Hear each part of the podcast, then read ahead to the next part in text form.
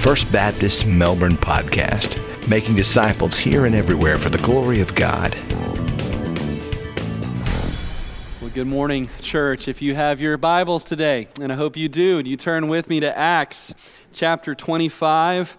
Acts 25. It is so good to be back uh, with you today after being away the past couple of weeks. And really, it's just good to, to be back home after such a long trip. Uh, my wife Megan and I were talking about it. We think that is the longest trip we have ever undertaken uh, with our four boys. We were gone for 13 days.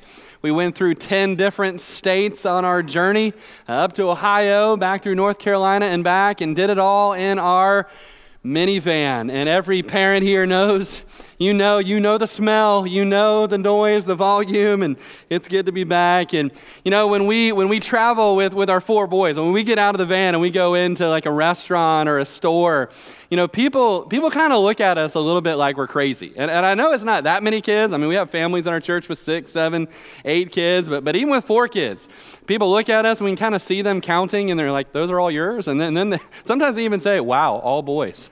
God bless you. Yeah, I mean, we get we get that very often, and uh, you know, when a store owner sees us sees us come in, they're kind of looking at us like something is about to get broken in my store. I know that that's what's going to take place, but uh, but we made. I, I don't think anything uh, was broken by our our boys on, on this trip that, that I know of. We did have one thing that got broken, though. My little son Titus, my seven year old, little Tito, was climbing a tree, and the tree won and the ground won. And so he got a broken arm on our journey. But he's kind of excited about it. You can kind of see that in that picture. He is, he is loving that. He said, Dad, the doctor said that my arm is going to stink. And that's awesome. I can't wait for it to stink. And like, all right, well, but, uh, but we're home, you know. That's the only casualty that uh, we had on our trip. We feel, we feel uh, like we did pretty good. But uh, again, that's just a little bit about, about our trip with our four awesome boys, but, but a little bit crazy boys. And, and uh, we're going to think about that word crazy today because in this story, the Apostle Paul gets called crazy. And right after that part of the story that was just read for us, when he finished telling his story, when he finished talking about Jesus and about how Jesus rose from the dead, the Roman governor Festus responded to him, and you can see it in Acts 26, verse 24. Festus, it says, Now as he thus made his defense, Festus said with a loud voice, Paul, you are beside yourself. Much learning is driving you mad. Uh, he said, Paul, you have lost it. You've spent too much time in the books and you are now a nut job. That's how Festus felt.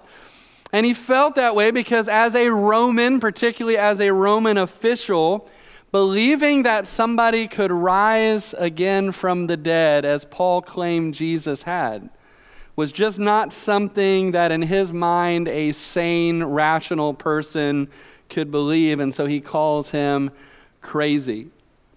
But as the title of our message says today, it's okay to be crazy so long as we are crazy for Christ.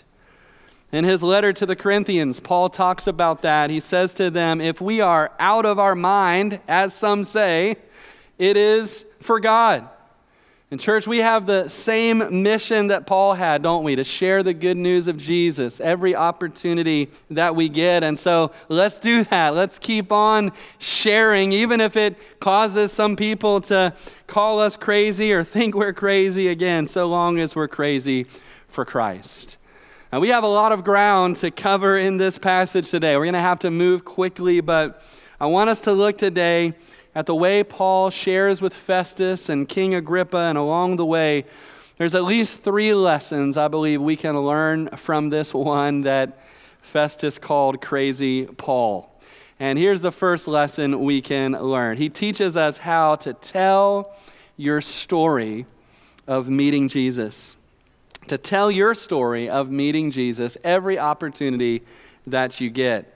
That's definitely what Paul models for us here. He takes this opportunity that's given to him and this kind of quasi hearing, and he, he uses it, he seizes that opportunity to tell once again how he personally met the Lord and how the Lord changed his life. Now, those verses that were read for us in chapter 25 more or less just kind of set the stage for Paul sharing his story in chapter 26. Paul had been held as a prisoner now for over two years in the city of Caesarea. The former Roman governor Felix, even though he knew that Paul was innocent, never released him. He was hoping somebody would give him a bribe, but that never happened. And then, even when he was removed from his office, he still didn't set Paul free because he wanted to do the Jewish religious leaders a favor. So he left Paul in custody. And then the next Roman governor came and took his place, a man named Porcius Festus.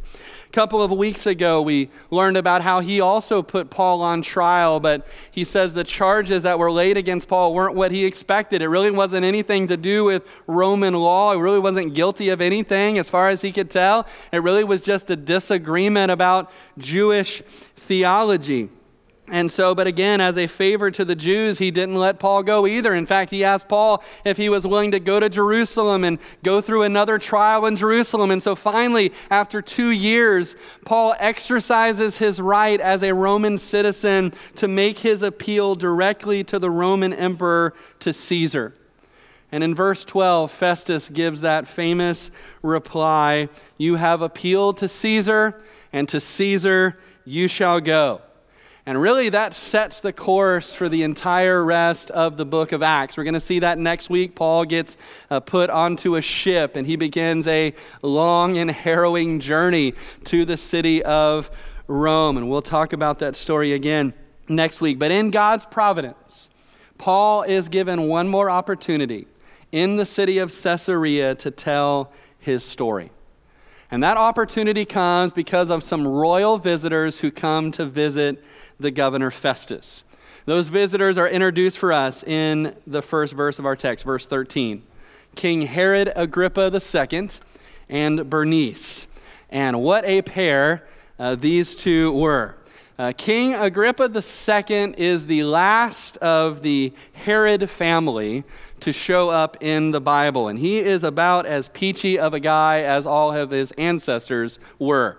His great grandfather, Herod the Great, was the one who you might recall tried to kill the baby Jesus and killed all of those infants in and around the city of Bethlehem. His grand uncle, Herod Antipas, is the Herod that we read about in the four gospel accounts. He's the one who beheaded John the Baptist. Uh, then there is his father, Herod Agrippa I, who is the one who uh, killed the disciple James and imprisoned the disciple Peter.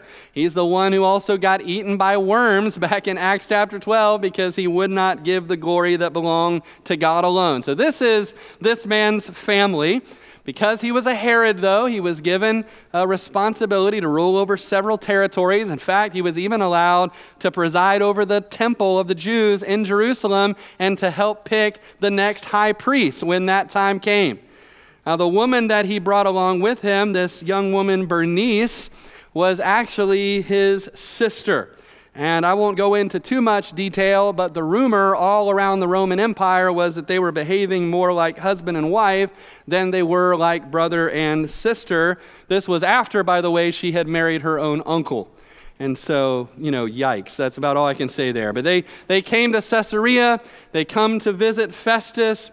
Festus is actually glad that they've come. And he's glad because despite the lack of morality in Herod Agrippa's personal life, he was considered an expert when it came to Jewish people and to the Jewish religion. And so Festus thinks, you know, maybe Agrippa can help me with this little problem I have with this prisoner, Paul. And so he begins to tell him about the case and fill him in. And it's at this point that you cannot miss the parallels between the trial of the Apostle Paul and the trial of the Lord Jesus that preceded it. Because in both of these trials, you have a Roman governor and a Jewish king who are consulting together and working together. In the case of Jesus, it was Pontius Pilate and Herod Antipas. Now it is Festus and this Herod Agrippa II who are becoming chummy as they work together on Paul's case. So the parallels are so clear. But again, starting in verse, verse 14, he fills Agrippa in. He says, Festus left me this, or excuse me, Felix left me this prisoner uh, when he left office. Uh, this man, Paul, I put him on trial. I can't see that he's done anything illegal but he's asking for help from Festus to help understand what was going on. You know, just as an aside, though, I love the way that, that he describes the difference between what Paul believed and what his Jewish opponents believed there in verse 19 of chapter 25. He says they had some questions against him about their own religion and about a certain Jesus who had died, whom Paul affirmed to be alive. Well, that, that is the crux of the matter, isn't it? Right? Jesus, Paul believed Jesus is alive. I believe that Jesus is alive. Every Christ follower in this room believes that Jesus is alive. That is at the heart of the matter. Well, Festus eventually tells Agrippa how Paul had appealed to Caesar and how he was keeping him until he could arrange a ship to transport him to Rome. And King Agrippa says, Well, I would like to hear him personally. I'd like to hear him myself. And Festus says, Well, how about tomorrow? And so the next day comes. Verse 23 describes the scene for us. It says, So the next day, when Agrippa and Bernice had come with great pomp, had entered the auditorium with the commanders and the prominent men of the city, at Festus's command, Paul was brought in. This hearing was probably held in a large meeting room inside of the Herodian palace there in Caesarea. It says that they came with great pomp. You can imagine that, that Festus and Bernice and, uh, and uh, Agrippa as well were all wearing their royal attire. And, and so here they are coming in with all of this pomp. And then imagine the contrast as they go and they bring the Apostle Paul in, a prisoner, probably wearing nothing more than a simple, plain robe as he stood before them. And they looked at him and viewed him as a worthless prisoner, and they viewed themselves, of course, as being so important, so regal. And yet, history has all but forgotten about Agrippa and Bernice and Festus, but Paul's words are still being read every single day all around the world. And the Christ that Paul preached about is being worshiped in every nation as he is this day in this place. In verse 24 through 27, Festus sets the stage for the proceedings. He explains it really is not a formal trial. In fact, they no longer had the authority to put Paul through a trial because he had made his appeal to Caesar and was on his way there. Really, this is more of an informal inquiry and Festus says that the reason for the inquiry is that when he sent Paul to Rome, he had to send a letter along with Paul that explained what the charges were against this prisoner. And he said, Right now, I don't, think there are any charges. I don't know what to write. And so he is hoping that as Agrippa listens to Paul speak, that Agrippa might be able to make sense of things and might be able to help him write a coherent letter that he will send to the Emperor Nero in Rome. And so, with that introduction in verse 1 of 26, of chapter 26, Agrippa then invites Paul to take the mic, as it were, and to say what he wants to say in his own defense. But you know, really, as you read Paul's speech, this is not actually a defense. At least it's not a defense in any legal sense of the word. He's not trying to get out of any charges, he's not trying to, to negotiate a deal with anyone. He knows that it's God's plan for him to go to Rome, he knows he's going to stand trial there. So again, he's really not making a defense. What you realize the longer that you read Paul's speech here is that what he's actually doing is sharing the gospel. And his intention, his goal, is that there would be some in this room listening to him who would put their faith in Jesus. Particularly, his audience is King Agrippa, the Jewish king. And by the end of this message, he's going to invite Agrippa to bow his knee to King Jesus and put his faith in the Lord. Particularly in verses 4 through 23, Paul shares his personal story of how he met Jesus and there is so much to learn from this because if you're in this room right now and you know Jesus in a personal way, you have a story like this. And your story of meeting Jesus is one of the most powerful tools that you have when you seek to share about the Lord with someone else. And that's especially true in our culture today because in our culture today, people will argue with you and they will argue with me about almost any statement or any claim or assertion that you make. But in our culture today, it's really kind of taboo to argue with someone about their own story. Right? Your story is your story. And so we're able to share our story of what God has done uh, in our life, and God can use it to help others to meet the Lord. You know, next month in August, we're going to have a summit here, a disciple making summit. There's information in the bulletin today about that event. And that morning in August, we're going to talk more about this how to use your story as a way to share the gospel. But for today, I just want us to see this very quickly. There are three main parts of Paul's story. And there are three main parts of our stories as well. First off, when you're sharing your story, tell what it was like before you met Jesus. Tell what it was like before you met Jesus. That's what Paul does starting in verse 4. He starts out by explaining to King Agrippa that he was a Jew through and through, that he had grown up a, as a very strict religious Jew. In fact, he was a member of, of the strictest of, of sects and groups within Judaism, that he was, in fact, a Pharisee. Uh, one thing that he's doing as he shares that is he's trying to build some common ground with the king uh, about the fact that he grew up with a hope in his heart about the resurrection that came from the scriptures.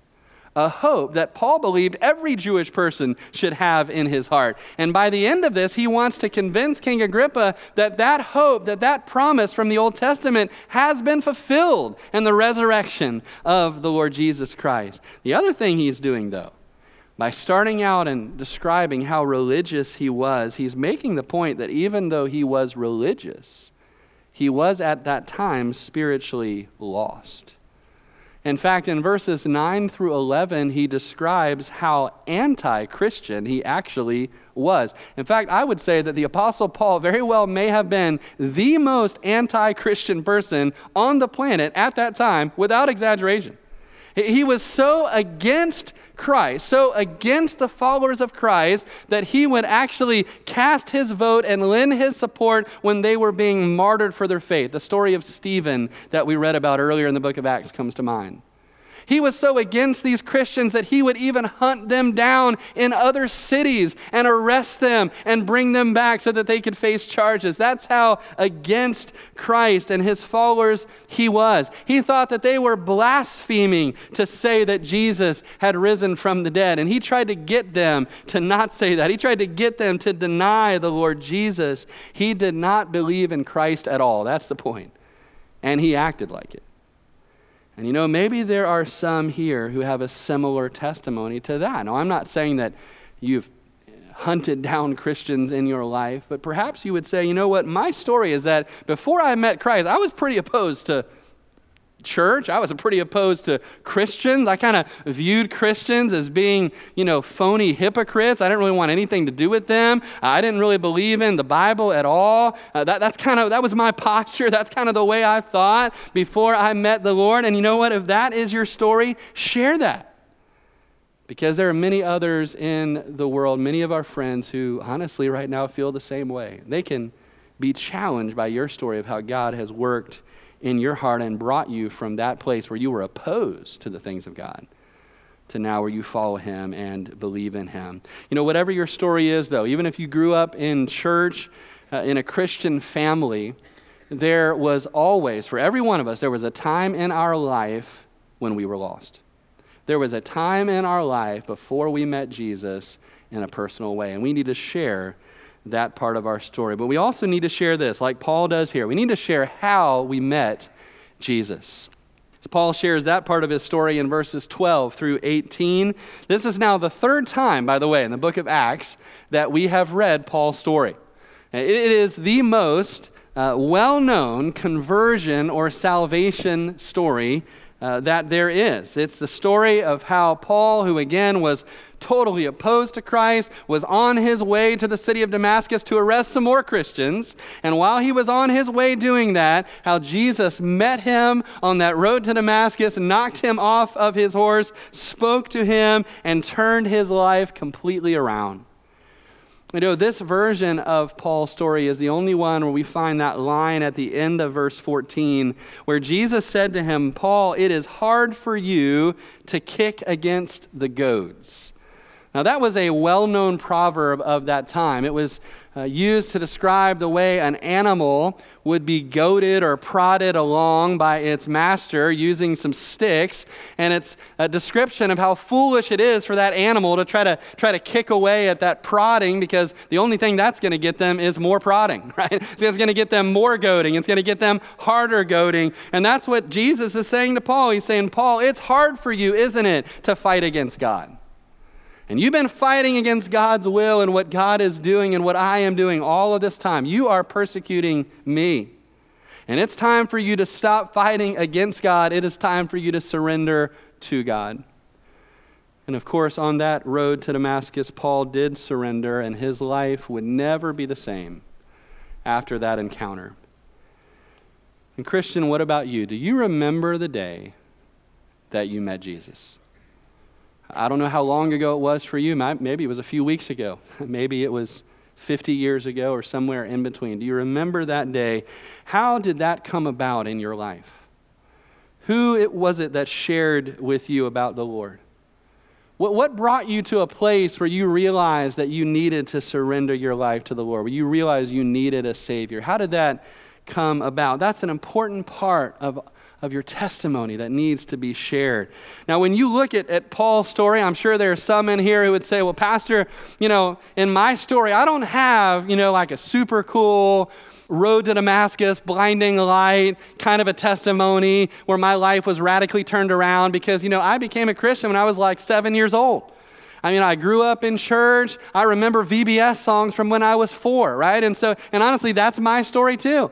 And, so maybe you've wondered, like, like I have wondered over the years, you know, how can God use a story like mine, a story that kind of seems plain, kind of seems vanilla? How can God use that to impact somebody's life? But here's what I want to share with you the reality is, if God saved you at an early age, He kept you from a life of sin, a life of destruction that you and I would certainly have walked down were it not for the grace of God. And that is a powerful story of what God has done in our life.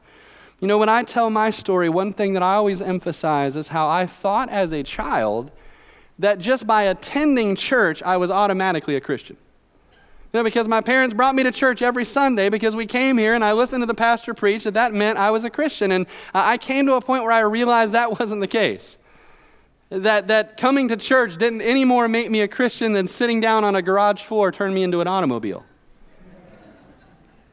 And I, and I share that because there's a lot of others who can relate to that, who maybe attended church some when they were young, maybe have attended church off and on, maybe would say, you know, if they had to check a box, I would check the box Christian, but yet they realize, you know what? I've never actually had a personal encounter with Jesus.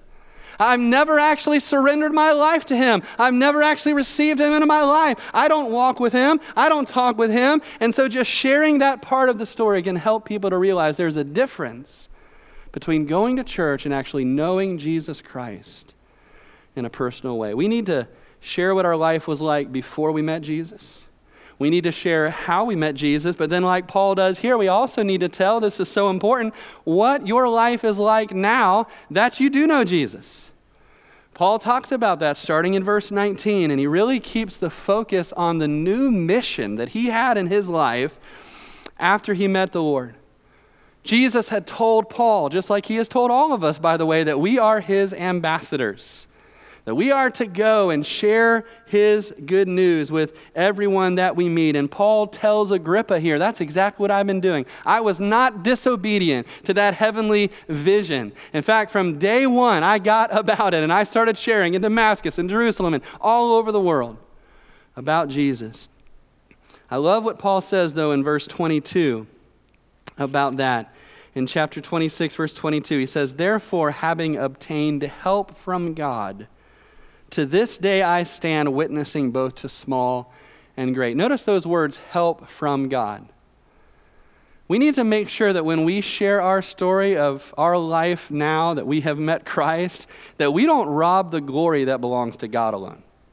We need to make sure that we don't give the impression, well, you know, now, you know, I have turned my life around. Now I've really got things going because of what I have done, because that's not the truth. We haven't turned our life around. God has turned our life around. And we need to give glory to God. Anything that we have done has been because of His grace and His power and His strength at work in us. We are who we are because of the grace of God. But, friend, I want to encourage you to think about your story. Since the day that you met Jesus, what has changed in your life? How have your affections changed? How have your priorities changed? What has God done in your family since you met Jesus? How has God given you a hope that you did not have before? How has God given you a new mission, a new purpose for your life? that you didn't have before. You know, it should be easy to think of ways that our life has changed because when we meet Jesus, he changes everything in every area of our hearts and our lives. You know, I want to encourage you, if you've never done this exercise, just to maybe even this afternoon, take out a sheet of paper and just write down your story and write it down briefly, succinctly, so maybe two minutes or less. You could, you could share that story in a conversation with someone about what God has done in your life, and you can use the same three headings that we just went through. At the top of that paper, write about what my life was like before I met Christ, and then write about how I met Christ. And then lastly, write about what your life has been like since you've met Christ. A very simple way to think through the story of what Jesus Christ has done in your life. And again, it is a powerful way that God has given us to just tell our story and allow Him to use that to change the hearts and lives of others. That's the first lesson we need to learn from Paul. We need to learn to tell our story. But also, as we're telling our story, we also need to make sure we tell the story of Jesus.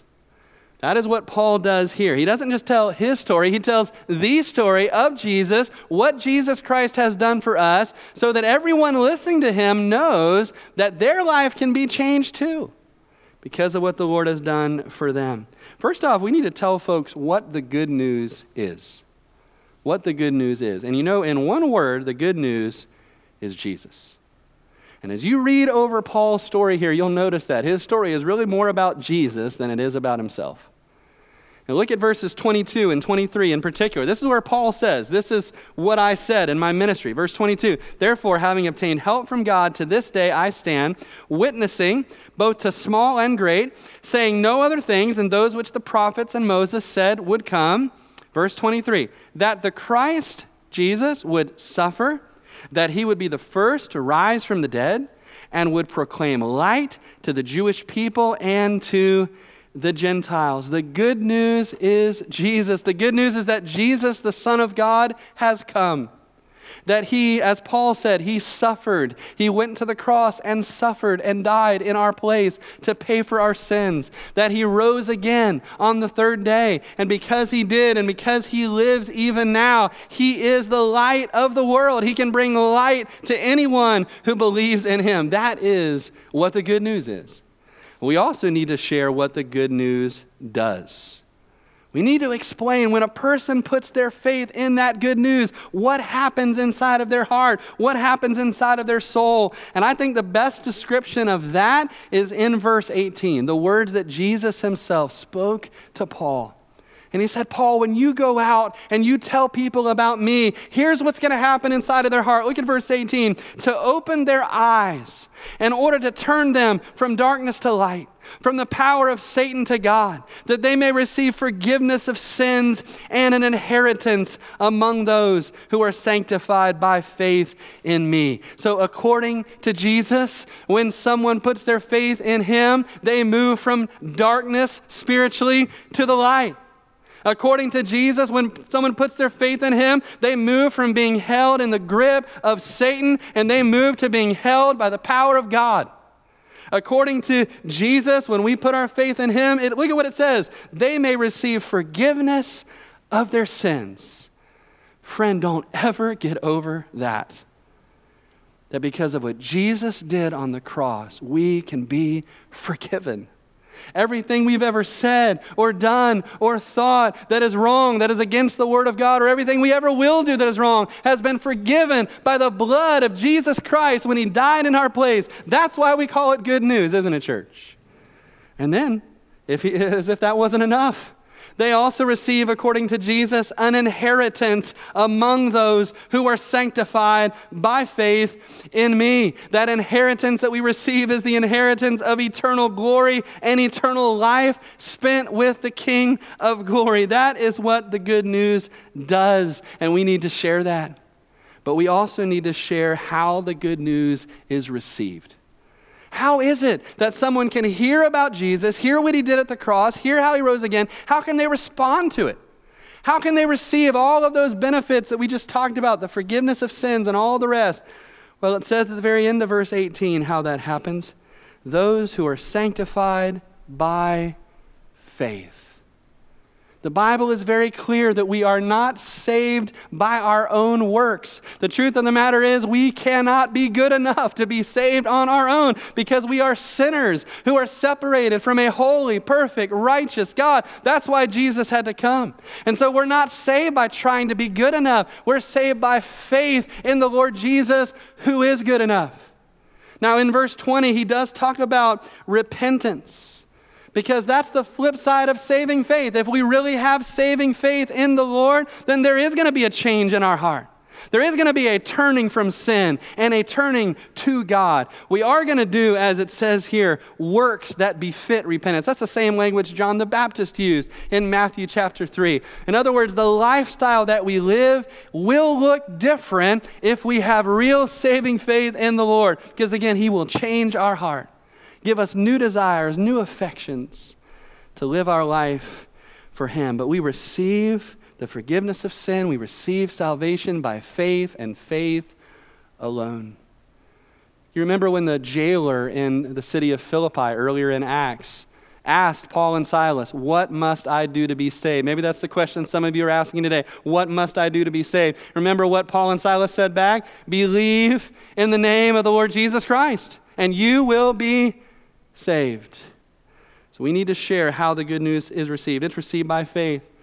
The other thing we need to remember as well, we need to remember who the good news is for. And it's for everybody. Verse 17, Paul says Jesus sent him to the Jews and to the Gentiles.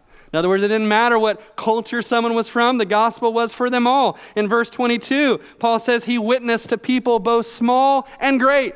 In other words, it didn't matter whether he was speaking to a king Agrippa or to a Festus, or if he was speaking to a jailer, he was speaking to a slave girl or somebody on the side of the road. It doesn't matter what your social standing is because every person needs the same message, every person needs the same Savior. We all need Jesus. It's important for us to remember that we will never meet a single person in our lives that does not need Jesus. This good news is for everyone. And so far, we've seen two of the lessons we need to learn from Paul how to tell our story and how to tell the story of Jesus. There's one more lesson to learn, and we're going to see it in the last few verses of our passage for today. Look at verse 24. Now, as he thus made his defense, Festus said with a loud voice, Paul, you are beside yourself. Much learning is driving you mad. But he said, I am not mad, most noble Festus, but I speak the words of truth and reason. For the king, before whom I also speak freely, knows these things, for I am convinced that none of these things escapes his attention, since this thing was not done in a corner. King Agrippa, do you believe the prophets? I know that you do believe. Then Agrippa said to Paul, You almost persuade me to become a Christian. Paul said, I would to God that not only you, but also all who hear me today might become both almost and altogether such as I am, except for these chains.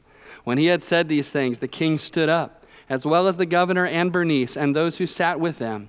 And when they had gone aside, they talked among themselves, saying, This man is doing nothing deserving of death or chains. then Agrippa said to Festus, This man might have been set free if he had not appealed to Caesar. Here's the last lesson. Lesson number three we can learn from Paul. Just like Paul does here, we have got to invite people to respond personally to Jesus. Admittedly, the reactions that Paul gets here are not super fantastic, right? The first response that he gets, we've already talked about. Festus, the Roman governor, uh, basically just blurts out and interrupts Paul and says, You are crazy. You have lost your mind. That's, that's never good, right? When a preacher's in the middle of a sermon and someone stands up and says, You're crazy, that's not what you're kind of looking for. That's what happens to Paul.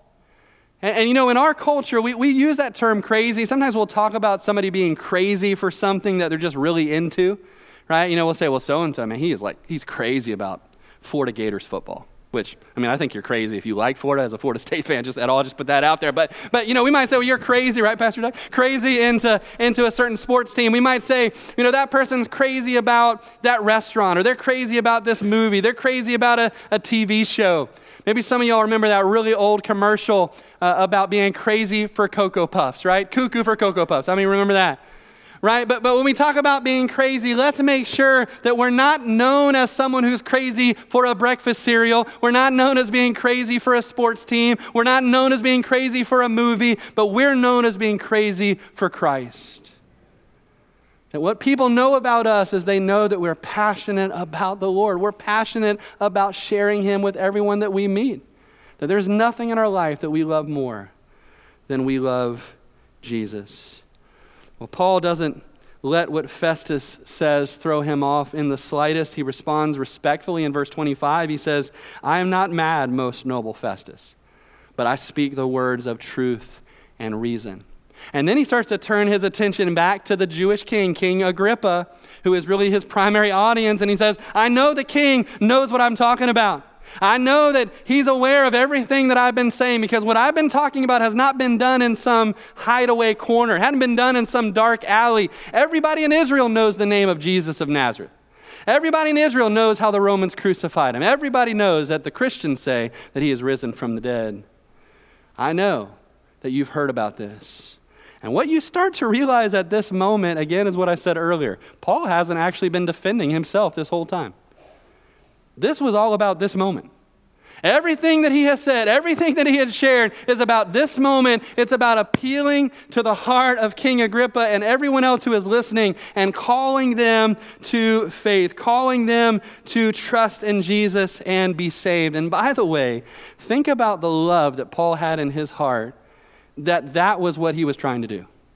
Right? He's speaking to the Romans and to the Jewish authorities who have wronged him who have not given him anything close to real justice. They're the reason why he had been locked up for more than two years now in Caesarea. And yet he doesn't want them to be condemned, he wants them to be saved. And the last message he gets before he gets on a boat, a boat to go to Rome is he appeals to their heart and calls them to trust in Jesus and be saved because that's what he wants for them. May we have the same heart. And in verse 27, he says to Agrippa, Agrippa, do you believe the prophets? I know that you believe the prophets. And he is appealing to this man who knew the Old Testament scriptures, and he's saying to him, I know you believe what they said. What they said has been fulfilled. You know, ultimately, what Paul was doing is he is calling for a response. And you know, it's a lot easier to never do that. I just want to be honest with you. It's a lot easier when you're telling someone about Jesus to just kind of share and just leave it there. And it's, it's harder, right? It becomes a little bit more uncomfortable when you actually press for a verdict, when you actually press for a decision. But the reality is that eventually we do need to do that. Eventually we do need to ask for a response because the message of Jesus is not just good information. The message of Jesus is not just an interesting story. Jesus is the way, the truth, and the life, and no one comes to the Father except through him, according to Jesus. And so, what that means is eternal life, heaven and hell, literally hang in the balance based on whether or not someone accepts or rejects the message of Jesus. And so, in the end, our goal is not to share information, our goal is not education, our goal is transformation. In the end, our goal is not just a conversation, but it's a conversion. Our goal is not just to share a story, it's to see a salvation take place. Now, of course, we know none of us have the power to save another person. Only God can do that. The God who saved us is the only one who can save somebody else. But we need to call for a response, we need to invite them to respond in faith to Jesus. And in just a few minutes, friend, if you're here and you haven't yet responded and met the Lord in a personal way, I want to give you that opportunity. I want to invite you today to respond to that message of Jesus and put your faith and your trust in him. Well, the response Paul gets from King Agrippa isn't much better. It isn't a yes, it's actually more like a you've got to be kidding me. Now, I know the translation I read from said, You almost persuade me to become a Christian. I really believe the better translation of the Greek text here is what we read in the NIV or in a number of other English translations that you might have in front of you. Agrippa was really saying something like this Agrippa said to Paul, Do you think that in such a short time you can persuade me to become a Christian? In other words, he's incredulous. He's saying, You don't really think that by just sharing what you just shared right there, I'm going to become a Christian. I really think that Herod Agrippa was really put in a dilemma by Paul's question because when he said, Do you believe the prophets? he couldn't say, as a Jewish king, No, I don't believe the prophets. But he also didn't want to say, Well, yeah, I believe the prophets. Because if he said that, he knew Paul was going to keep pressing him. Well, then why do you not believe in Jesus? He's the fulfillment of everything they wrote. So he just wanted to get out of the conversation. Have you ever been talking with somebody and you can tell they just want to get out of the conversation? That's what he wanted to do. And so, as one person put it, kind of with a smile, he just said, Do you really think in such a short time you're going to make me a Christian? And he just pushed everything that Paul said to the side. But I love Paul's response because he's not deterred. In fact, he picks up on the wording that Agrippa uses about a short time. This is what he says in verse 29. Again, the NIV, I think, has the meaning. Paul replied, Short time or long? Now, whether it's a short time, whether it's a long time, I don't care. I just pray to God that not only you, but everyone else who is listening to me may become what I am, except for these chains. This is Paul's heart for Agrippa and everyone else in the room. He didn't want them to be imprisoned like he was. That's why he said, except for these chains. But he did want them to know Jesus like he did. And you know what? That's my heart this morning, too. That's my heart for each and every one of you. I want you to know Jesus like I do. I want you to know what it's like to be forgiven. I want you to know what it's like to know that you're a son or a daughter of the king. I want you to know what it's like to know that you have freedom. I want you to know what it's like to know that you have a purpose in life that was given to you by the God who created you and put you on this planet, a God who wants you to live with him forever and ever. That's what I want for every single one of you who are here today. I know that Paul was called crazy for believing in Jesus. Listen, Paul was not crazy. Paul's message was not crazy. Paul was the sanest person in the room. You know what's crazy is what King Agrippa did. What's, what's crazy is to hear the good news of Jesus that Paul shared with him and to reject it to push it to the side, to just say something to get out of the conversation, to, to put it off, to, to not want to act on it because maybe you're afraid of what other people might think of you or say about you. Is it really going to matter what other people think about you on that day of judgment when you're standing before God? It's not going to matter. No, no, that, that is what is, is crazy. As one person put it, if King Agrippa never came to trust in Jesus? Of course, we don't know, but if he never came to trust in, in Jesus, he will have all eternity in hell to think about how crazy it was that he did not believe in the message of Jesus that Paul preached to him that day. And I pray there would not be a single person in this room who would make that same tragic mistake that Herod Agrippa II made. Friend, God loves you and he loves me like crazy. And he loves you so much, the Bible said he sent his one and only son, Jesus, to pay for your sin and mine at the cross. That's how much he loves you. We're, we're crazy. Listen, this is the truth today. We're crazy to not say yes to a God who loves us like crazy. And I want to invite you to say yes to him right now. I want to ask you to stand with me if you would. Maybe you're here today and, and God has been speaking to your heart.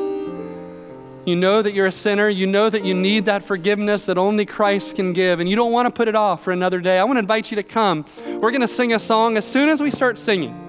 If you know this is the day I need to say yes to Jesus, I want to ask you just to, simply walk up here, say uh, to me, Pastor, I just, I want to say yes to him right now.